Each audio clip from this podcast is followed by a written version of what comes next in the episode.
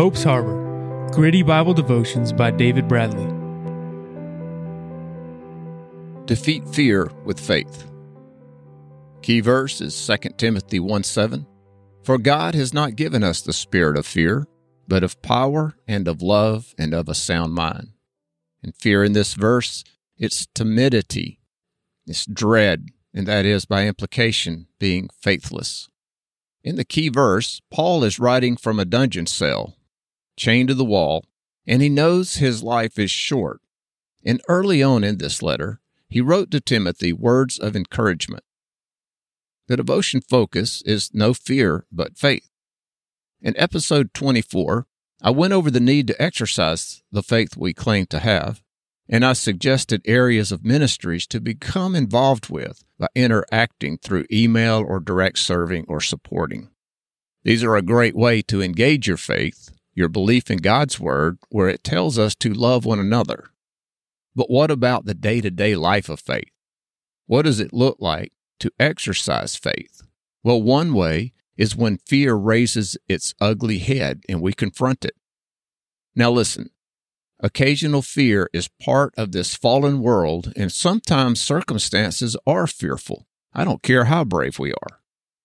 But what I want to show you is how to practice faith when normal fear surfaces, so that when larger issues emerge later down the road, bringing fearful consequences with them, we can function in the power of faith. I'll use an example from my rock climbing and rappelling days. The first time I rappelled off a building was during SWAT training. First was classroom instruction, and then application. We went to the training center's fire tower. This was a building in which firefighters trained in. I think they set fire to it somehow, and firefighter recruits had to go in while it was burning. And that's just crazy. Anyway, we roped into a figure-8 piece of metal attached to a harness. This was a type of belt around our waist, stood up on the edge of the roof, turned around backwards, yes, backwards, and were told to lean back against the rope and trust our gear. This was because when the command to go was given, we were supposed to go over the edge with only the rope holding us, then descend down the side of the building while kind of standing against the wall, letting the rope slip through that figure 8. I'm not afraid of heights per se, but it took everything I had to trust that rope. It took faith. Now, without exercising faith that day, I suppose my SWAT days would have been over. But eventually, I came to enjoy rappelling, and with time got to the point I would run backwards and leap off a building. And it was maybe a year later, one of the SWAT guys took me climbing in northeast Georgia, and we hiked to the bottom of a very high cliff, and he gave me a few brief instructions of do's and don'ts, and up we went. The route was called Digital for whatever reason, and it was about 450 feet high. Now, climbing required faith in the gear, same as rappelling.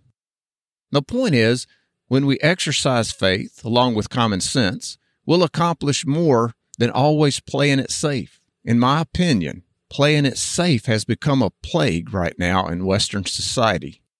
Regardless, God didn't give us a spirit of fear. That came from our mortal enemy, Satan.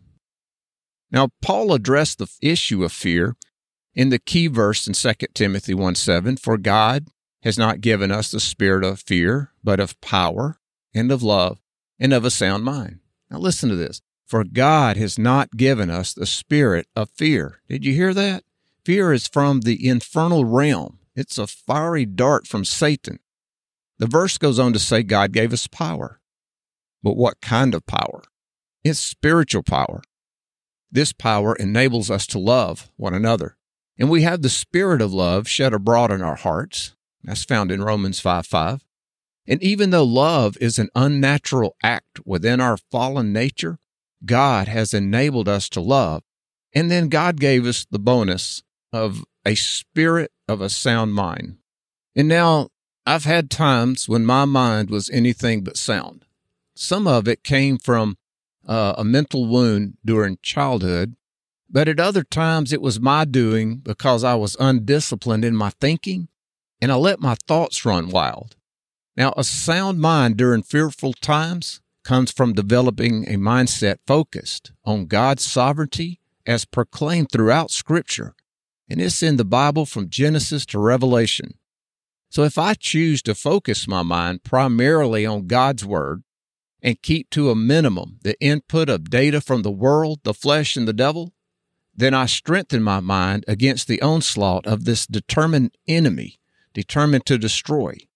Jesus said, "Our enemy came to kill, steal, and destroy." This is where the battle for my mind occurs and where I strive to fulfill Romans 12:2, which reads, "And do not be conformed to this world, but be transformed by the renewing of your mind, that you may prove what is that good and acceptable and perfect will of God." If you work at transforming your mind, this in turn strengthens your faith. And in episode 26, I'll look at what it takes to transform our minds. But for now, in this current state of creation, fear is common, and it's normal to fear at times. And again, it's part of our fallen state of being, the world we live in.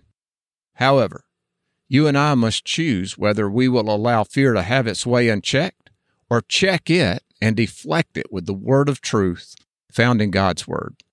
We use the Word of God as a shield, and this refers back to Ephesians 6:16. Above all, taking the shield of faith with which you'll be able to quench all the fiery darts of the wicked one.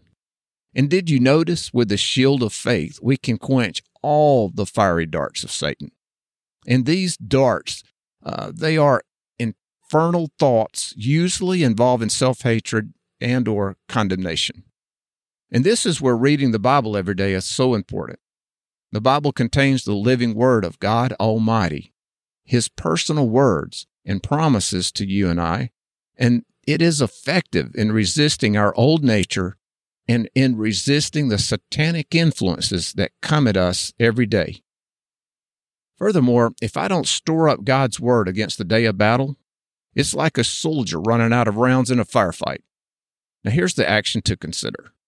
When fear makes itself known, and it's usually the feeling first, then the thought that comes, at this point, don't play what if, but rather find the opposing truth to whatever circumstances or thought or person is causing you fear. It's more powerful if you can speak the verse out loud.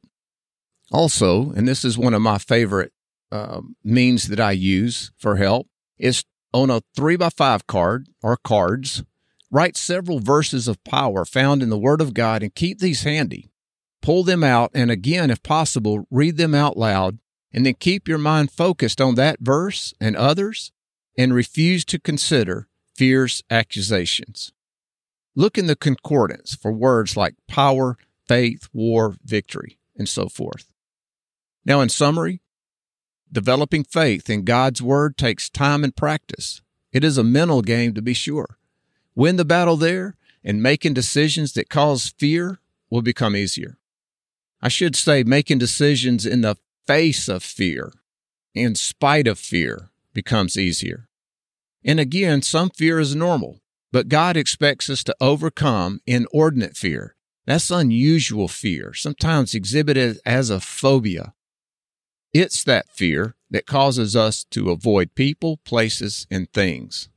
Now listen, I've got a fear of electricity, and I avoid it whenever possible. But that's just almost like self-preservation. I also have a fear of closed, tight places, and there's no mental game strong enough once I feel confined where I cannot breathe that helps.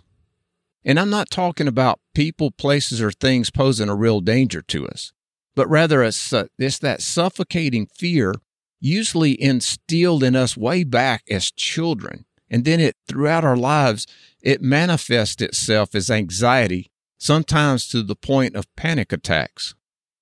If you experience crippling fear or phobias, please consider seeking professional counseling if at all possible with this. Now, next week's devotion is, since I mentioned resisting fear as a mind game, the helmet of salvation is next.